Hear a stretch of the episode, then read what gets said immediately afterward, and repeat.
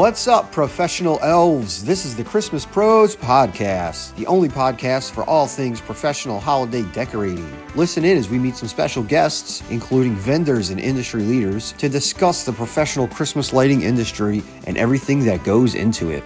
I'm your host, Zach Marker, the head elf. I am also the owner of Elves and Ladders Holiday Lighting in Philadelphia and the founder of Tinsel CRM, the CRM designed for the Christmas lighting industry. While the professional Christmas industry could feel like one giant family, there are certainly competitors just like in any other industry. This podcast does its best to leave all the drama aside and gives you just the facts while having some fun. So pop those headphones in, start your pre bulbing, and enjoy the show.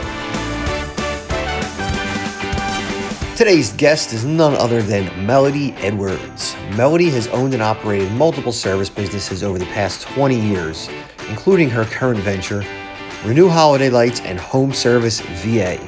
She is currently on her third season as a holiday light installer, but she's been a decorator for many years before that. Since being diagnosed with ADHD in her 30s, Melody has spent the last decade obsessively studying how to harness the gifts found in the sparkly part of her brain while learning how to override the critical part. Miss Melody Edwards, welcome to the show. How are you? I'm doing great. How are you doing? I'm doing wonderful. you have Renew Holiday Lights and Home Service VA, but before all of that, you had a couple of other businesses, right? That's right. I used to be a window cleaning lady for 28 years. Um, and so I, well, I really owned that business for about 20 years. I, I sold um, the second one recently. And I had house washing as a part of that as well. I had a coffee shop at one point. Um, I had an errand service as my first real business. I've been an esthetician long, long ago. I've done all the things, you know. But um, I really got into holiday lights because one of my friends, whose family was in it for like 40 years, decided to move to Florida. And um, he was just kind of going to let it go. And I said, no way, I need this business. So I bought it from him, and it has been this will be my third season, um, and I love it. It's so fun. So, out of all the businesses that you own, which one is your favorite? Well, Holiday Lights, of course. It's it's. I mean, don't I know that Home Service VA, my other business, is my favorite brain project, I guess, but I really I like to say I spread joy and cheer throughout the land of western Massachusetts and beyond. So yeah, it's it's really fun, and we do a, a lot of event decor now as well. And we're not like buying cardboard cutouts. We actually build sets and props for big events and parties and weddings. So we're getting a lot more into that, which I love. That's awesome. That's one thing I've always wanted to get into was um, the event, the event space, and not so much just event lighting, but more so the staging and the props. Yeah. things of that nature. It's like so we're, we're gonna have to talk about yeah, that. Yeah, it's like set design. It's fun. So you mentioned that uh, you bought this company from a from a friend. Yeah. Um, going into that, how like how many customers did you did you inherit when you bought this business? So it's kind of funny because he had downsized. Um, his mom had recently died, and she had been his business partner, and so he had been running it a year alone, and it was all commercial. He didn't have any residential. Um, so I think at the time he maybe had 30 jobs, but a, you know there were a bunch of municipalities and bigger th- contracts that you know needed to be managed. So um, the first year I came on, I decided I'm gonna do residential because in window cleaning, residential was like my favorite thing. I'm like um, a customer guru. I understand you know the, that clientele so well. And the really funny thing is, I don't love residential holiday lights the way that I liked it for window cleaning. Um, I really love the commercial side of it. So I think I I didn't grow my business at all last year, but um, we might have added about 30 residential in the beginning just to keep things like even. And then I got rid of some of them last year because I was just like, it was, you know, you know what I mean. yeah. yeah. Every, everybody has their, uh, their niche, their favorite thing to do. Yeah. And, and you were lucky enough to find yours early. Yes uh, in, in early in the holiday lighting business at least for yeah. you. Um, so that's pretty yeah. cool. You're one of the first people I've talked to that has uh, that didn't start this business from scratch. So I'm, I'm extremely interested in that. So forgive me if I spend no, a lot of time yeah, on that. But course. when when you inherited the business or when you bought the business, did you um, did, did the former owner did he train you on things or did he just kind of give you the keys to the kingdom and let you kind of do your thing or how did that well, work out so the first time, I- just to back up a little bit, I had when I started in window cleaning, I'd bought my former boss's company, and he basically handed me a box of receipts and a paper calendar and was like, "Okay, here's the business, bye."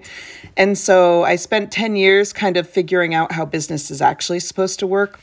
So when I bought this company um, from my friend Jay, I kind of was handed the same thing, like a bunch of you know folders of you know receipts essentially. But the cool thing is he was still really old school and um, we used a lot of um, incandescents which i know is such a b- bad bad word but i love we don't say that on this show. Yes i'm so sorry. But um i love that i learned all of the stuff like from him that old school knowledge all of these old old tricks that still you know like some of it i i wouldn't use and some of it is like genius and i'm going to hold on to it forever and i'm not telling anybody my secrets. But um, i also took the CLIPA training. I, I knew based on my previous experience that it would be worth a, you know every penny to find a good training program and then just invest in that. And so i love that i had both the old experience and the new experience but my mindset was new. It, it wasn't like i was bogged down by just having been you know working with incandescents and the old ways forever. Yeah, it's funny you mentioned that uh, that you took the CLIPA training. I was in business for I want to say three years before I took the CLIPA training, and uh, by the time I got to the CLIPA training, a lot of it was you know it's stuff you need to learn in your first year, and if you go on on your own in the first year, hard lessons learned yeah, lessons learned, right? Yeah. But was really cool, I, I, I went into that thinking I need to train my guys. And so I actually went to the CLIPA training to learn how to train my guys. I knew how to do everything. And the, the one or two guys that have been with me since the beginning have to know how to do everything, but we can't scale like that. We have to obviously train our people.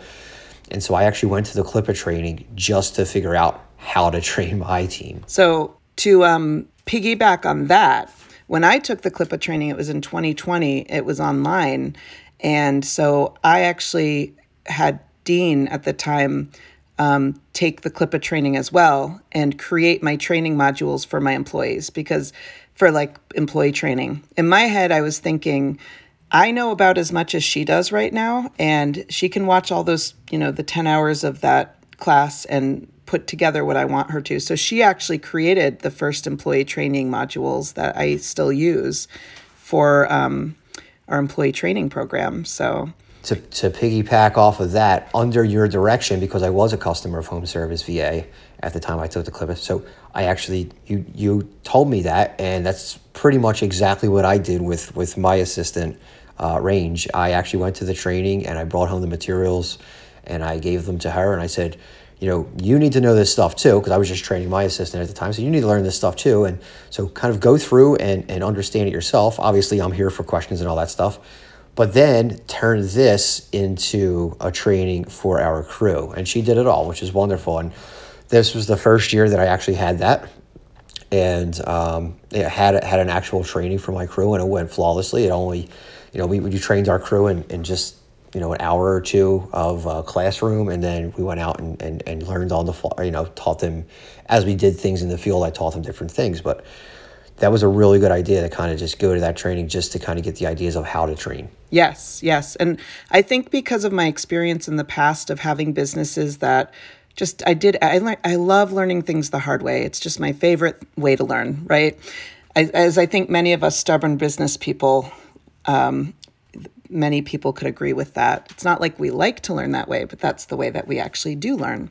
So having had the experiences with the window cleaning in the past, I was able to really come into this with like so much more business training and knowledge about how to set this up so much better from the start.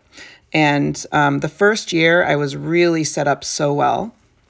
And then last year, I had started home service VA, and suddenly it was September.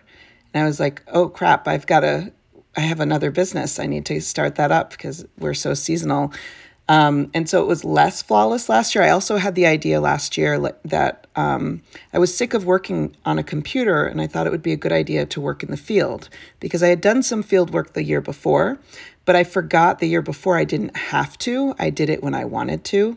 Last year I had to. It was like, again, never going to do that again. I'm going to have you know people who are crew leads i'm not going to be on job sites unless i you know just to visit and say hello but um, I learned my lesson. Yeah, absolutely. One of the biggest struggles for most people is um, trying to get off the truck and out of the installation, off the roof, and getting yeah. trying to stay in the office more. And I talked about this in my last um, my last conversation with Brian Beaudry. It's so hard to find that that recurring labor if you don't have another business. Like I don't have another business. I'm just Christmas lights. So for me to yeah. get good people for four, five, six months and then not have anything for them for the other six months, I can't expect them not to go out and get another job because uh, that's just unreasonable. And so that's that's that's been a, a long. Um, it's a challenge. Long battle. Well, I have a I have the experience of the first year that I did lights. I had my window cleaning company, and I actually hired out some subs for doing a lot of the work towards November, and pulled all of my employees over from window cleaning. And that was another reason why it went so well the first year because it was kind of seamless. I could just pull people as I needed them. Um, and then I had people who were just full time holiday lights. Last year, I had to hire everybody from scratch. And I really changed. Um, I'm actually really good at hiring. I don't usually have trouble finding good people. Last year, I realized it was going to be more difficult with the way that everything was going. Um, so I started advertising for part timers, which I'd never ever done before in any of my service businesses. I always liked full time people. But I found a lot of part timers who were still willing to do full days of work. So I didn't care if it was one full day or four full days. I just wanted them to commit to like being able to work from morning till whenever we end. Um, that worked out really well because as long as my training was consistent, um, people were able to adapt to you know and then they could make extra holiday money. They you know one woman that i had that i loved she was a, actually a therapist but she loves working with her hands. And so she did that one day a week. And um, i think we had eight or nine people who were just part-timers. Now my other lesson that i learned was i want to have a full-time at least one full-time crew this year and then i can have more part-timers um, but yeah it it's I guess it's all how you market it, you know. Yeah, absolutely. I found some some pretty good success last year with part timers. Um, one of the best um, professions that I found to, to, to find labor from, um, at least here in Philadelphia, is firemen. Uh, firemen are yeah. great on roofs, great on ladders, and all, and they're super safe uh, or super yeah. safety conscious at least. Yes. Um, and in Philadelphia, they work. Uh, their schedule is four on, four off. So they work four days at the firehouse, and then they work four, or then they're off for four days. So their schedule constantly shifts by a day every week. But uh, barring that, they committed to you know one day, three days, you know, or yeah. you know even even the days that they work they work two day, day shifts and then two night shifts so on two of them mm. their two night shifts some people were even like coming in working for me during the day and then working for the firehouse overnight wow and then they would give you one or two days so you have to be flexible. You can't just say, "Hey, we're working Monday to Friday, seven to 5. Absolutely. You just you have to be really flexible, especially because we're not the ones in control. Unfortunately, the labor market is what's in control, and people only want to work yeah. when they want to work, or only work when they can work, and so we have yeah. to be flexible there. I think um, another thing that's really missing in the industry, or in all the service industry, is obviously I'm a woman I'm not, I'm definitely the minority in the industry because most of the people in that are guys. And so I think sometimes you overlook the fact that how you advertise is who you're going to attract. And a lot of companies will say, well, I put out an ad and no women applied, or I, I would totally hire a woman, but nobody ever applies. Well, one of the statistics out there is that women will only apply for jobs if they feel 100% qualified for that job, whereas men will apply if they feel 60% qualified, and I would even say that's being generous. and so being able to change your ad so that it is not like if you say must be able to carry a 32 foot ladder, you're either way, you're losing probably 99% of the the talent that is out there because so the way I've always framed it is we don't start you at the top of the ladder. We train you in safety. We start you at little ladders and train you to get to the big ones um, we don't just use ladders we use lifts we use poles and just kind of like going over people's like kind of preemptively talking about their fears to them is really helpful to help get different kinds of employees in who you might not get in and you know there's a lot of girls out i shouldn't say girls uh, ladies, I guess, out there, and and nice guys who normally might not apply for those jobs, who can totally become like roof monkeys or whatever you want them to be. You just have to sh- do show them how. Yeah, absolutely. There's, like you said, uh, women are the minority, but that doesn't mean that there's not a good amount of women out there that would be great in this industry for sure. Oh, there totally are. Most of, you know, I would say like I got to the point where 60 or 70% of my employees were women. I had to scale back my ad to be a little less um, inclusive in a way so that I, because I don't want just women. I want anybody who's good, who's cheerful, who I don't have to like scream at. I don't, I don't want to yell at anybody, you know? I want to switch gears a little bit. Yeah. You were diagnosed with ADHD, ADHD in the thir- in your 30s, right? Yeah, I was 30. And so, um, in my notes here, it says that you kind of spent the last decade obsessively studying how to harness the gift found in the sparkly part of your brain. Yeah, that's uh, the hyper focus. I am very, I'm very curious about all that. Do you mind uh, yeah. uh, talking about it a little bit? Absolutely. I put it in my descriptions because I want to talk about it because it's something that's not often talked about. You know, I, I so many people in the service industry struggled in school or it wasn't their best time, you know. And and then we come out and we become entrepreneurs either by accident or on purpose, but a lot of us start as technicians because we don't want to go to Harvard or whatever, and we have our labor. Um, so I always felt kind of stupid as I was growing up. I, I couldn't do things the way that everybody was doing it. And the way, even that when I was learning business, the way that people who wrote business books or would, you know, be on podcasts, they'd be talking about how they do it. And I just could not conform all the time to those ways or follow their ways.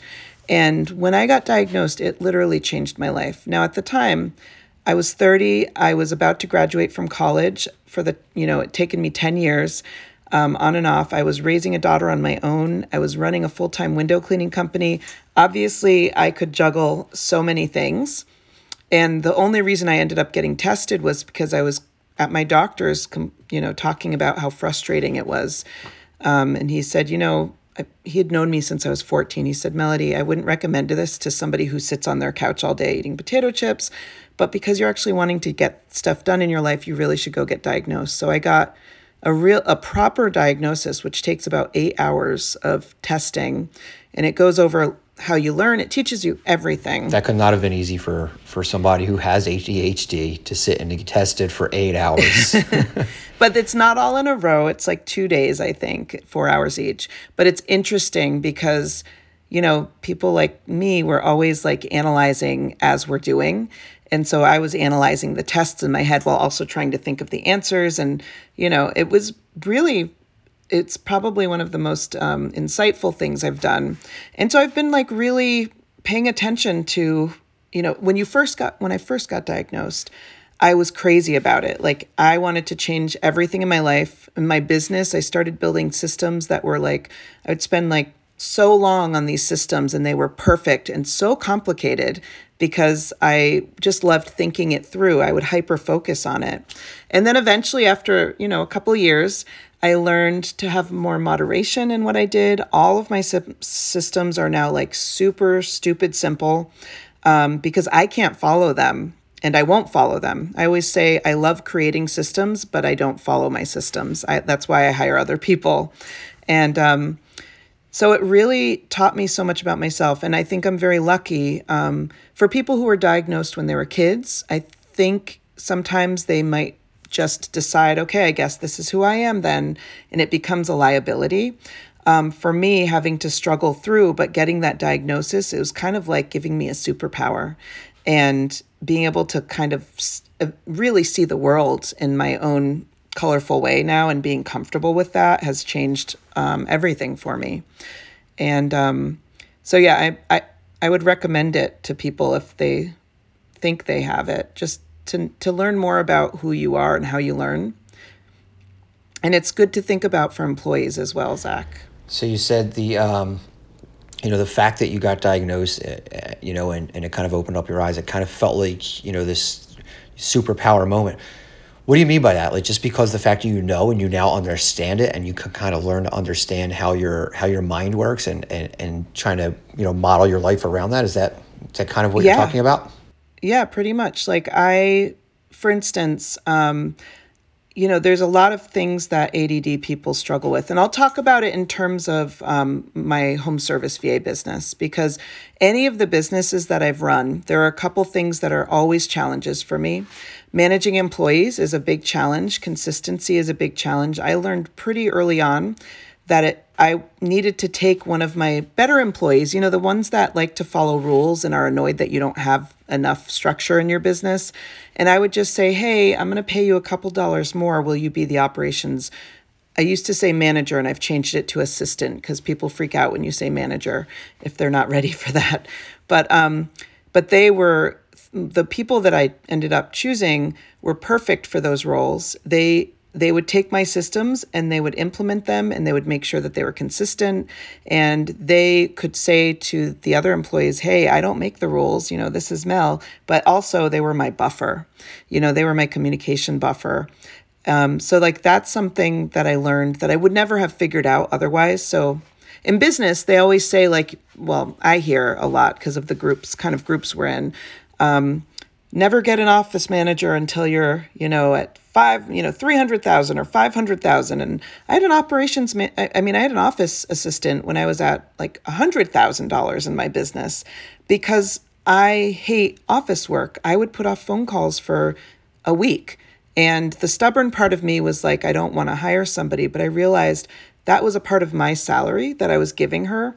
Once I hired her, I was able to really like just push the business forward because I didn't have all of that busy work that I hated, you know, holding me down anymore.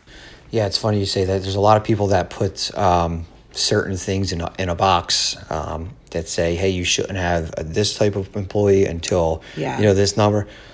No, you, maybe they, they shouldn't have that type of employee. It all depends on how you want to run your business. If you want to be the person that's in the office all yes. day long, then yeah, you can delay getting an office manager. If you want to be the person that's on the roof, you should probably get an office manager as soon as possible so you're not answering phone yeah. calls and doing paperwork while you're on the roof hanging lights. Well, and most people are on the roof taking phone calls most of the time and that's what I say in my um when I'm giving talks I always say you know that you need a VA if you are on a roof taking a phone call like you should never be doing that I and am, it's the norm I 100% believe that 100% of Christmas light uh, company owners have been on a roof and answered a phone call from a client. Absolutely. 100%. We've all been there. Um, I'm definitely a part of that club too. So, yes, yeah. it's true. You had mentioned that you love to make uh, systems in your business. Yeah. And um, I want to ask you more about that. But before I do, I want to just tell everybody that, um, like I said earlier, I've been a customer of Home Service VA and I love having systems, but I don't love making them because where do you start, right? It's it's always this big scary monster that we got to face down. Yeah. And and Mel has kind of, um, you know, beat that monster down and opened up the door and said, "This is how you do it. It's very simple." Um, yeah. And af- after she opened up my eyes, it is really simple. So, uh, can you talk a little bit about, uh, you know, building systems and things like that? Absolutely. Yeah, I think um, I spent 10 years. I had read the E Myth. I don't know if you've ever you know if you've read that, but Very talks about how yeah, it's great. It's like a first great business book that you read and you're like, I'm going to make this kind of business, but how? How do you do that? He doesn't quite give you the answer. So I just tried for years. I'm not a writer, I'm a talker. I like to talk things out. I'm a visual person. And so I would try to write these systems and then my head would get overwhelmed because you start writing one and you're like, oh my God, I have a thousand. And then you're thinking of the thousand that you have to write after, and then you just give up. That's 10 years of my life right there. Um, it was actually when I got a business coach, uh, Coach Kedma. She kind of, you know, opened my eyes to the fact that I was kind of doing it really the hard way. And she said, Mel, just get some screen, sh- you know, recording software and just make videos. Very simple videos. You know, a lot of people get scared of making videos. And I definitely was one of them. I, I always think I hate being on video, but you get over it really quick. Um, and what I ended up doing is, you know, like you know, our process has actually improved tremendously since you were a customer. But we ask you what you want your VA to do you made you know you basically filled out a form and then we just flipped that into a training plan for your va and we said hey zach you need to make these videos. And even then we still cheat the system and like for instance you're you should not be making software training videos. None of us and and you know as a software person now um, most people will never use the full capability of their software because they only take enough time to learn what they need to get it running. And then they just are flying after that. They don't take the time to go back and learn the rest. And a VA, you can have them learn, you know, you can have them watch every video the software company's ever made. You can have them go into Facebook groups and trouble, you know, the the software Facebook groups and read all the troubleshooting and they can make you a troubleshooting guide and they they have all the time, you know, that you don't have and you can make it their job to learn those things. So there's lots of ways to cheat the system, but um, it it's very very simple once you get started and get over your own fear, uh, which is what most of us have to do. Yeah, I love I love the idea of um, so so conventionally any employee that you have in your business you need to train them or you need to create a training to train them. However, a VA, you can kind of sidestep it and say, yeah. go train yourself by using Absolutely. whatever material. So I don't have to necessarily be an expert on social media marketing. I can buy them a course, either yes. an online course or, or give them videos and let them learn and let them become the expert. And then what I can do is I can have them create a manual so that if they decide yes. to ever leave the company or we have to part ways, they can that can serve as a training for the next person to step in, or they can hire more people as needed for whatever the service may be. So I love Absolutely. I love the idea of kind of sidestepping and not having to be a pro in something to train your VA. Well, you have an open mind about it, and most people feel like they're the holder of all of the specialized information. They are they have the, the, the key to the vault, and you know the thing is, we forget we learned all that stuff, and anybody can really learn it. So, right. So that's that's where I'm going. That was my. Yeah, that's mindset. what I was going to say. That um, stole it. I I am a firm believer that you should have a deep understanding of every key part of your business. Of course. Yeah. But I'm also a, a believer that you don't have all the answers. You have to have the people that have all the answers. So if there's, yeah. you know, I need to know that we're marketing on Facebook, for example, say, and I need to know that you know, our returns on Facebook and all that other fun stuff. I don't necessarily need to know how to create a, a great Facebook post for revenue to, to you know no. to, to get a good return. That's yeah. what we hire the experts for, or in this case, virtual assistants that we train to be the experts in our business. Yeah, it's so hard. I mean, I have the benefit of having had a very old school mindset, pre internet, like pre Facebook groups. There was no Facebook when I started, you know, in the service business industry. And so I was learning everything the hard way, learning from my boss, who was really the worst person to learn from. He was a genius, but he was not a genius at the the business.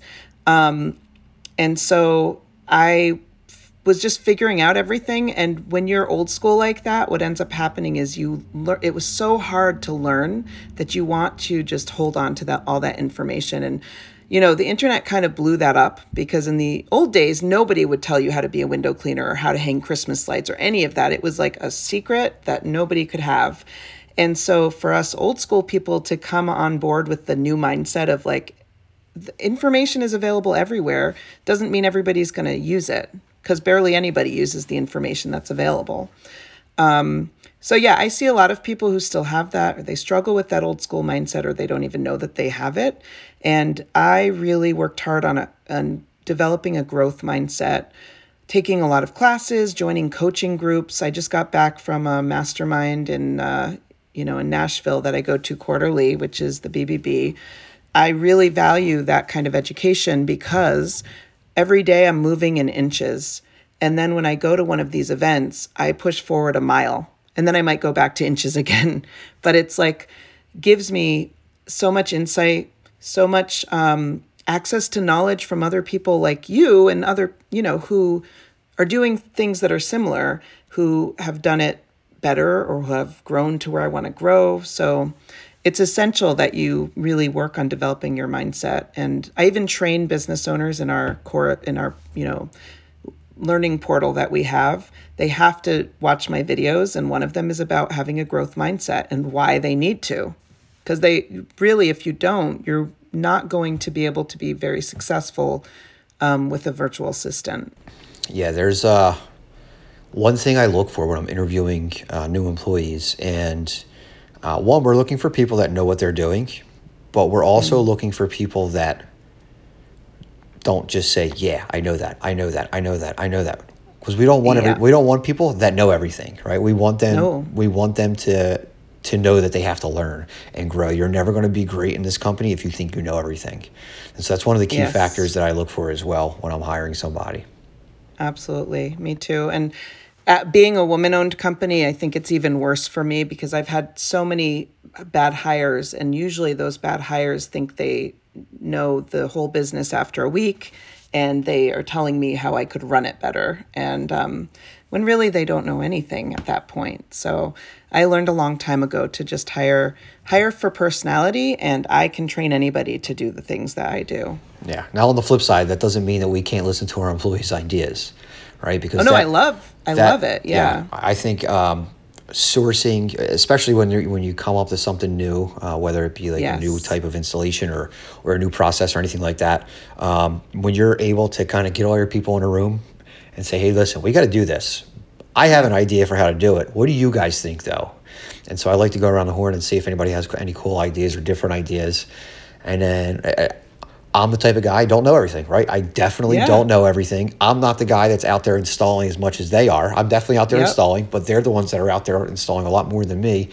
And so they know a little bit more than I do in that area. So when I sit down with an idea and I have an idea, I want to yeah. see what they say before I tell them my idea because I don't want them to just yes boss me. You know, I don't want that. Yeah. I want them yeah. to I want them to give me their idea. And if their idea is better, like all right, we're going with your idea. You know, I yeah. have, there's no shame in that. There's no pride.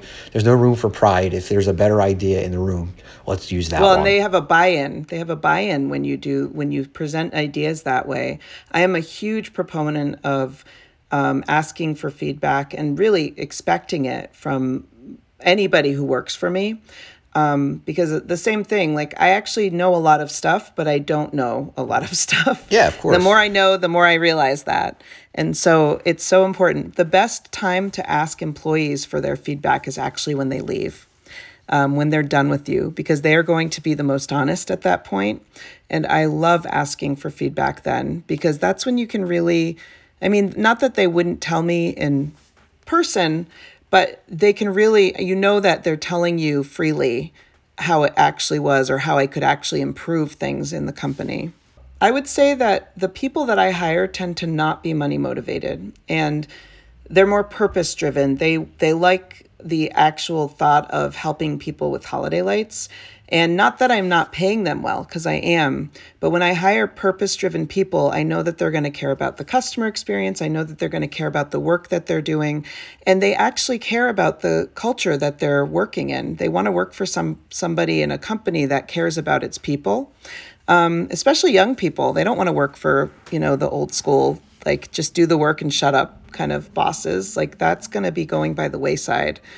Um, I think we've seen that in the what the Great Resignation or whatever that we've been having. I'm I'm curious. Yeah. Um, you mentioned you really strive to hire purpose-driven uh, employees.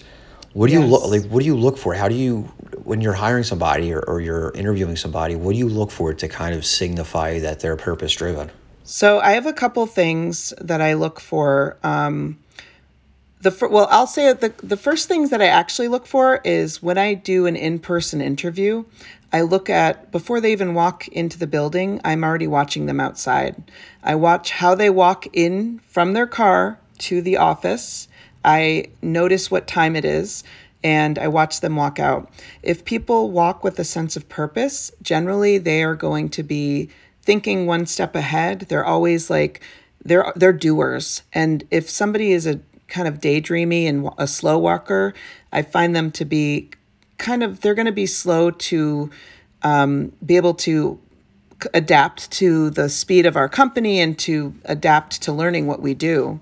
And I don't say that to say I don't hire certain types of people, but it's just some of the tips I've learned over 20 years. Um, the other thing I do is I interview them very early in the morning. If if we have a call time of 7:30 on average, they're coming in at 7 for an interview, and I want to see how they um, actually this tip went viral on TikTok for me in a very bad bad way. Yeah, I did. I see that. People hated it, but it because it went to the employee side of TikTok, sure. not the employer. But um, I love this tip because it actually works. If you do interviews early in the morning, you'll see who they are. Are they morning people? Um, they're going to come in, they're going to be five minutes early, they're going to be prepared, they're going to walk in, you know, with some pep in their step and be excited to be there. And if somebody is um, not a natural morning person, they might jump out of bed, jump into their car, and you're going to also see that. Um, they might be like right on time, down to the wire. And that's a sign to me that they're going to have trouble coming in on time every day. Um, and that tip alone cut my, um, like, tardiness used to be a huge issue, huge. And especially, it's like such a culture killer if people are allowed to be tardy and you don't fire them or something, which it's hard to fire people. So that tip brought my company to the point where everybody was early by like five to 10 minutes. And that was their choice. It wasn't because I, I told them to be early. That's what they felt comfortable doing. And the whole energy shifted in my company. And I actually, this is a funny but not funny story. My daughter really wanted to work for us back then. And she's a night owl. And I said, okay, I'm not your manager. Rowan's your manager. Um, but you have to know you have to be on time, and I'm not going to baby you. You know, there's no nepotism here. And so she got fired. I think it sent a very powerful message, though, that, um, yeah, it, because if we'd kept her, she would have kind of ruined that thing that we were so that I worked so hard to build. And um, yeah, it's and, so and just the fact that it's and, and I don't mean this in the wrong way, but just the fact that mommy's yeah. mommy's daughter's getting away with everything, right? The boss's yeah. daughter, and that's it, it would totally have been that way and so she knew that going in that that was a, that was a big possibility if she couldn't make it work um, but the other thing that I look for is how excited are they by my job ad? You know, I'm I'm really saying like, do you want to spread joy and cheer around the land of Massachusetts or whatever? I'm I make weird job ads, but they're fun and cheerful and just kind of bring my personality into the ad or just the general personality of our company. And the people who come back and they're like, oh my God, this ad was great. I love it so much. I want to do that. That person right there is somebody who I want to invest in if they're if they are, have what I need them to have for for the job. Um, the other thing is I I tell people I'm a purpose driven company in our ads. Um, when I had my window cleaning company, we actually had a community fund where we gave two percent of all of our revenue, not not our profit, our revenue to local nonprofits, and customers got to choose as well as my employees. So each customer had a share, and so did an employee. Um, and it was su- very, very successful and very, um, and it was something that employees loved too because they can't afford to necessarily give away money. I couldn't when I was younger, but it felt really meaningful to them that they got to choose where that money was going to go. So some people chose animal, you know, shelters and some people chose cancer, but it was all local and it just was something exciting. I've taken my employees camping on the Cape before. We've done just so much to build that culture, but what it does is they've it means that when times get tough, they've got my back too. They've they care about the people they work with not everybody gets along all the time, but they're not going to fight and work or anything. They keep it professional. But um, it really is meaningful to employees when you do build a meaningful culture because it makes them loyal to you. But it's hard. It's not easy because you have to do a lot of work, internal work, and um, to to make the changes that are required, and that's really hard work. Today's episode is sponsored by our very own Tinsel CRM. Tinsel CRM is a Christmas installer industry specific software to keep track of all of your Christmas lighting clients and projects. Tinsel CRM logs invoices and payments, handles scheduling, and keeps track of all of your inventory. Tinsel CRM basically runs your Christmas light business for you. For more information, head on over to tinselcrm.com. That's T I N S E L C R M.com. Enter promo code CPP to get a special rate of just $79 per month with no long term subscriptions, which means you can cancel anytime. Once again, that's tinselcrm.com promo code CPP, which stands for Christmas Pros Podcast. I want to uh, switch gears a little bit. I know we've kind of been hinting around home service VA. We kind of tiptoed around the whole idea of it, but I want to I want to kind of deep dive it real quick. Yeah. Um, so talk about home service VA. I know you have a partner, Din, right? Din is awesome. Yeah. I've, I've, I've worked with Din. I love Din. And the funny thing is, I've never met her, but I trust her with my life. Um, Din was my first full time virtual assistant. I had always had um, office assistants in person. And talk about ADD, for me, that didn't work because ultimately, if I was in the office when they were, they would be asking me questions all the time, and that's distracting.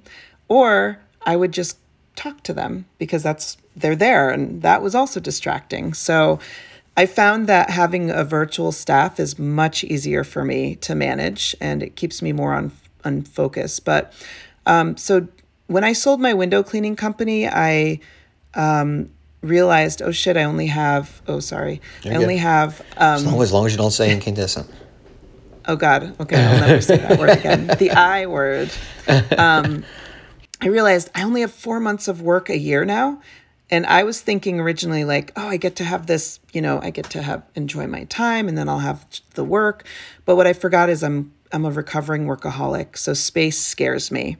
And pretty much within like a month, I had started home service VA with Din. And it was really based on the idea that there was a lot of things missing in that experience that I had, which was I, I kind of was just taking my 20 years of hiring experience and trying to figure out um, how to judge people in the Philippines, because that's where my VAs come from. Um, and the Philippines is cool because they learn American English in school. Everybody knows how to speak English. They know how to speak Tagalog as well, or they call it Taglish, I believe, the English, the mix of the two languages.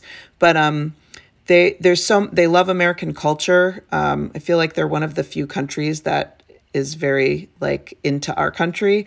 So it's it was easy for me to decide to partner with Din because she knows all about the culture. She she understands all of the things that I didn't. Um, and I wanted to make sure that not only were we creating a system that would support business owners and kind of hold their hand through the process, but that we were also supporting the VAs because we want to be successful. Everybody needs to feel supported. Now, I'm not a I'm not an agency. We don't charge a monthly fee. We have a recruiting fee. So we kind of are in a model that many people would say is not a great model. However, I like it um, because I could have started an agency, but I could could never have turned that agency easily into a recruiting company, you know.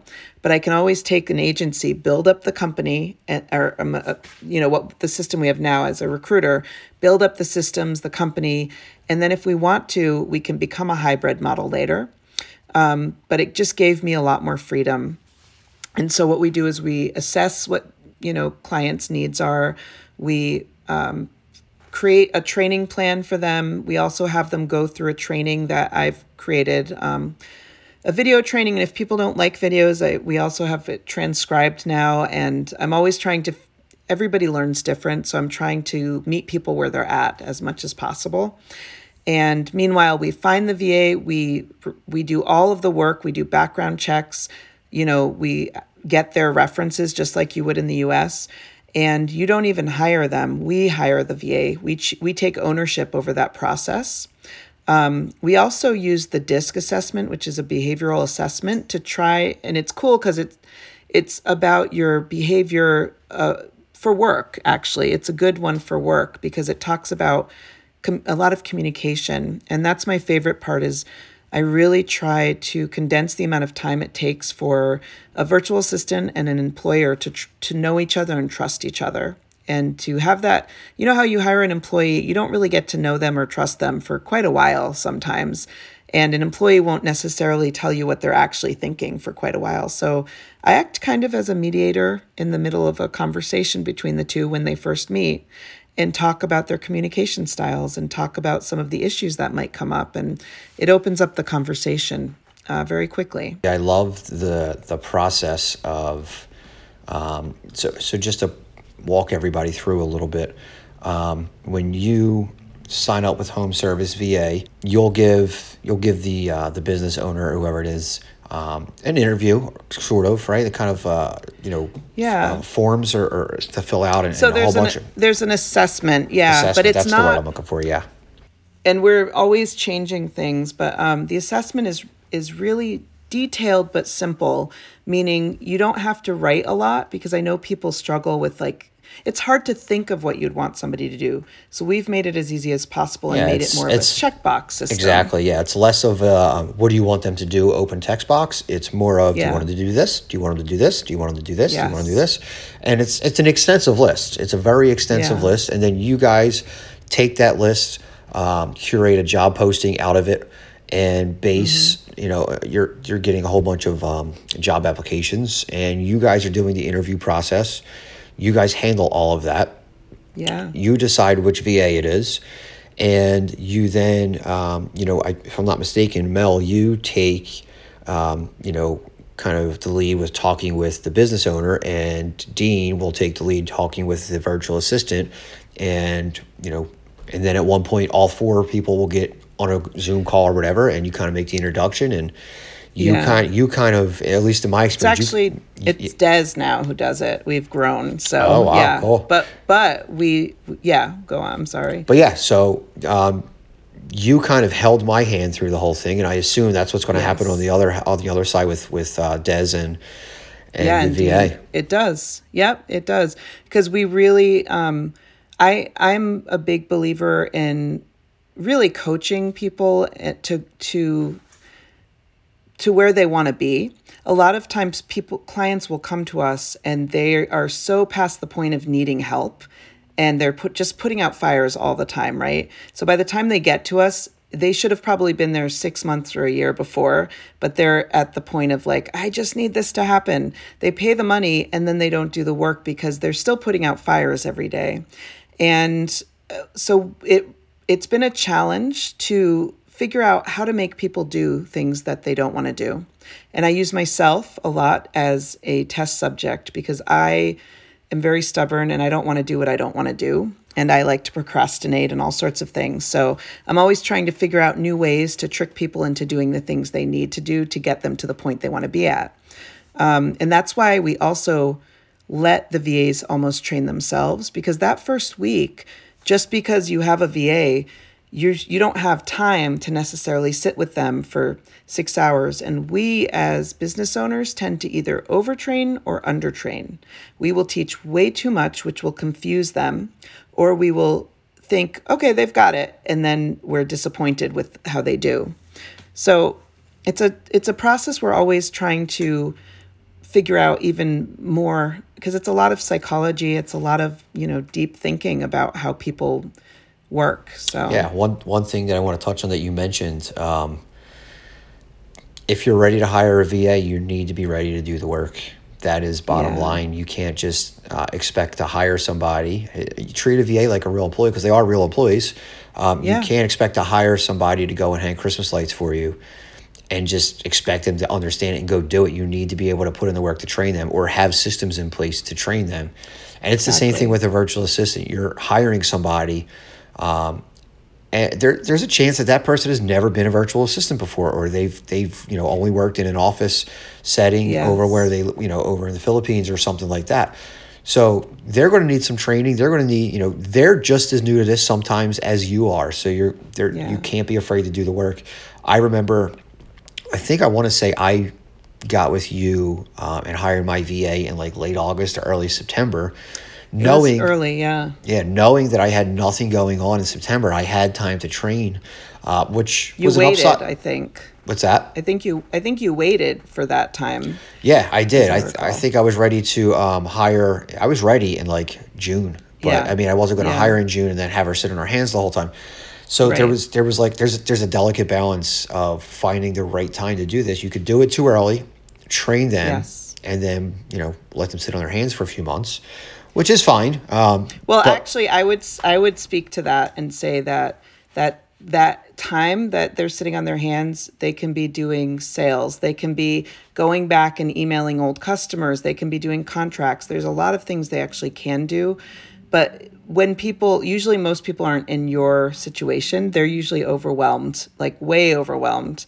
So um, for you, it made sense. For most people, it it it won't I wish they would wait longer. I'm actually thinking of like ways that I can make people do the work ahead of time so that they can come to me, but they won't. They still won't. So it's better for me to hold their hand and poke them along yeah the way. when i when i say that there's that you know there's the opportunity to to train them early i'm speaking more to the christmas light industry who obviously Yeah, is much more absolutely. seasonal um, Yeah. but you know it goes it goes for other industries too like power washing if you're the type of power you're if you're you know up north Yes. in a power washing company you have the you have a seasonal business as well maybe Yeah. you wait until you know a month or so before you pick back up or, or two months before to get Yeah. that time trained you don't want to wait until you're in the middle of your season and then try and train Yeah. them you're never going to you're never going to get it done because you're just going to be like I'll do it myself it's faster Yeah, and and it's never faster. It might be faster initially, um, the you know in terms of t- task wise, but it's it's such a waste of time.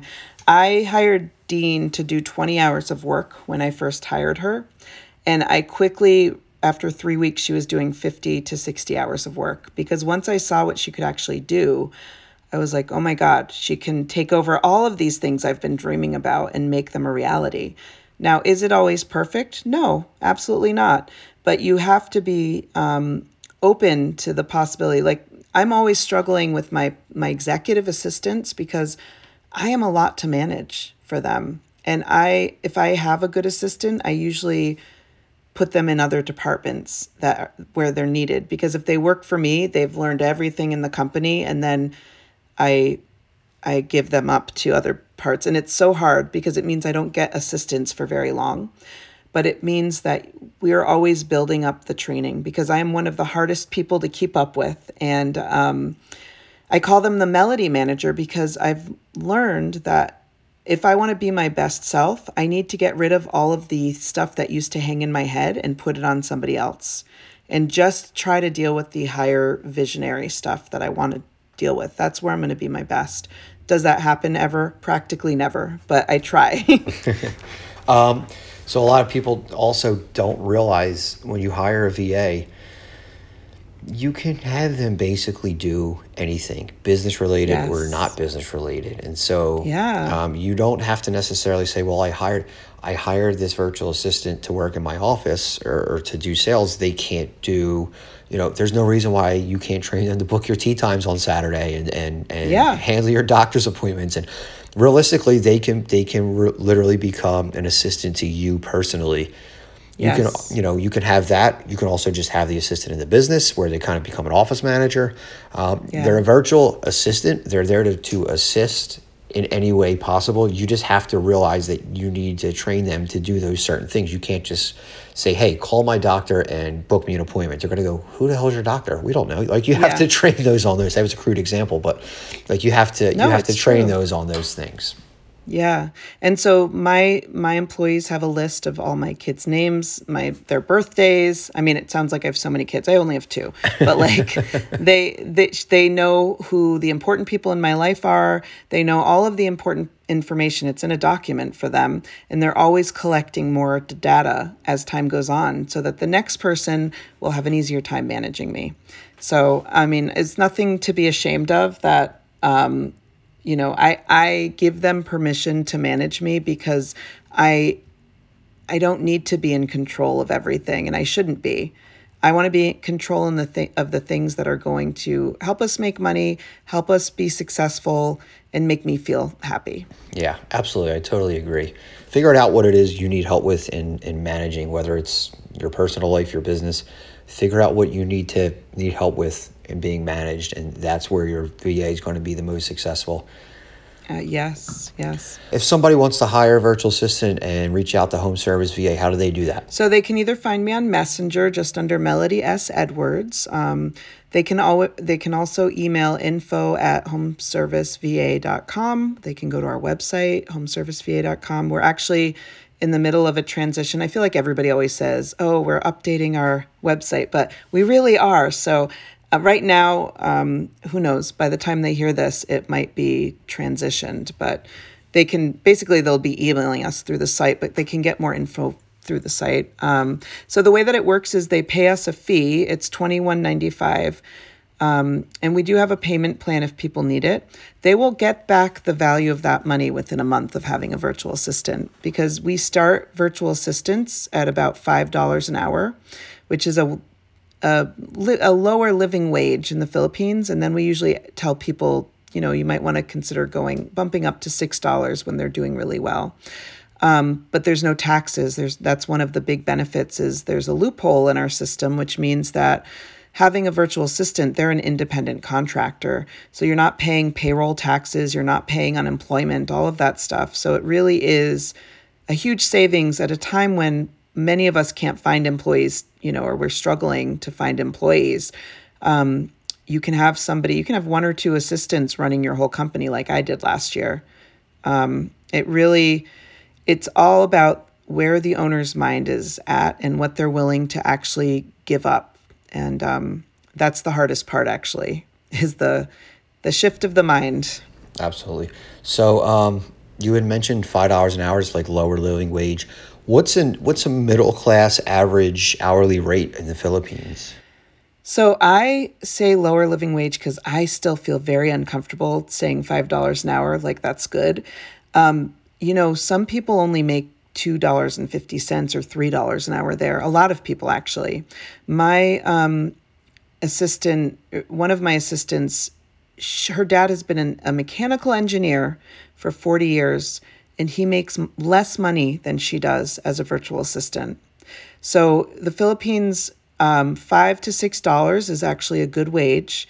Um, if they're making ten dollars or uh, even like at seven or eight, they can put down payments on a house. They can buy a car. Like you know, like in America, that's not going to make a huge impact when you're paying twenty bucks an hour anymore. But in the Philippines, you can actually change somebody's life with that kind of money.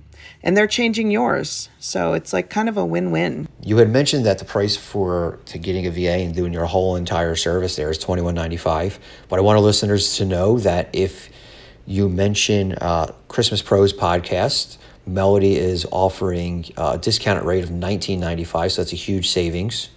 I think it's close to uh, ten percent there almost. So that's yeah. pretty big. Um, so make sure you mention Christmas Pros podcast when you talk to Melody, and yes. she'll take care of you.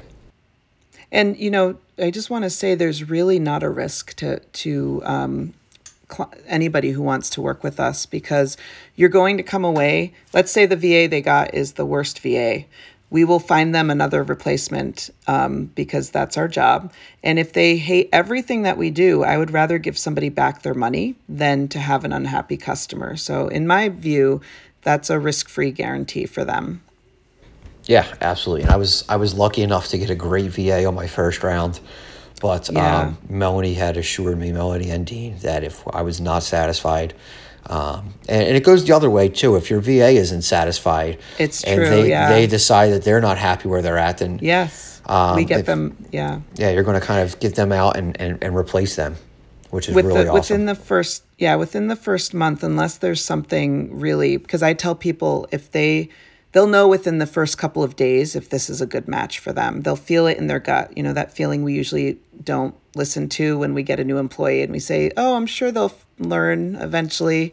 And then they, you fire them three months later. And that's what we don't want to happen. So I really push that for both the owner and the VA. Um, but we have a higher than an 85% success rate.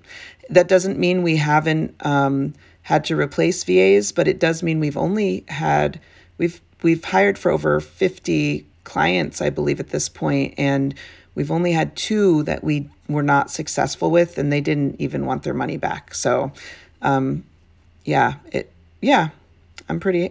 I've heard that if you have a 70% success rate, you're doing amazing. So I feel yeah. very good about you, it right You guys now. have, according to those numbers, roughly uh, better than 92%, which is awesome. Yeah, I don't, so, I don't like to say that because it sounds crazy, but it, it really is. There's a lot of, um, I'm excited about what we've been doing. So yeah, that's awesome. Well, good luck with that. Before we finish up, um, I have a little tradition on the show where we call it rapid fire. Um, I'm going to ask you four quick questions, and I promise it's fun. There's nothing crazy about okay. it. Um, and I just want the first answer that comes to your mind. And I have a feeling you're just going to nail all four of them. I hope so. But now there's pressure. That no pressure, no pressure. uh, you'll realize after the first question how much it, there's no pressure. Okay. so your first question: What is your favorite Christmas movie? Um, Elf. Elf. Love Elf, for obvious reasons. Yes. All right. Second question: What is your favorite Christmas cookie? Oh, I would say um, probably sugar cookies, actually, but soft ones. Yep, absolutely. The soft ones with the little uh, glass-looking sprinkles yes. on them. Yep, absolutely. Yes. What is your favorite Christmas song? Oh, it's the song that sounds sad. I like sad songs, um, but it's actually a happy song. Crap. What is that song? Um, oh, Carol of the Bells, right? Thank you. Carol of the Bells. Yes. Love that song. Who in the world said that sounds sad? Well, it sounds like um, haunting to me. It's it is a it is a it is a little darker depending on uh, which version you listen to. I there you go. There. Yeah, absolutely. Haunting darker equals sad. So Um, it's funny you said that because when you said uh, a little bit sad, I was thinking of one of my favorite Christmas songs, which is "Somewhere in My Memory," which is the theme song from Home Alone. Oh, and so, if you listen to that, it, it, sounds a little sad, but it's it's not. Yeah. It's, it's the joyous yeah. part of the movie. um, yes. All right, what is your favorite Christmas drink? Ooh, a hot toddy. Hot toddy. That's a new one for the show. Awesome. Really? What do other people say? Ah, we've gotten um, hot uh, chocolate, probably. Hot chocolate. I think Brian Beaudry on the last interview said hot chocolate. Um, I've also gotten uh, Budweiser. I think you're going to get a lot of those. I think we're going to get a lot of eggnog, but uh, at oh my I, gosh, eggnog! I forgot. Okay, I, I thought a lot of people were going to say eggnog. So far, we've got. So far, everybody's like, "Nah, I'm not a big fan of eggnog." My two I'm are a egg- huge fan. Same. My two are eggnog and um, uh, limoncello, which is not necessarily a Christmas drink, but in my yeah, family, it is certainly. It is. Hot apple cider too. I feel like I like that too. Okay, I have three favorites, and that's just going to be the way it is. That's okay, as long as you don't say the I word. Got it. Incandescent.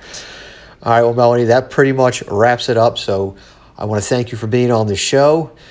Best of luck in uh, your your holiday lighting business, for Renew Holiday Lights. Thank and with you. Home Service VA, I know for a fact that you guys are going to do uh, very well with that. So, oh, best of luck with you. that, and thank you so much for being on the show. Thank you. This was fun. That's it for today, folks. Thank you for listening to the Christmas Pros Podcast. For updates on the latest episodes, be sure to subscribe to the Christmas Pros Podcast wherever you listen to podcasts. Until next time, Merry Christmas, you filthy animals.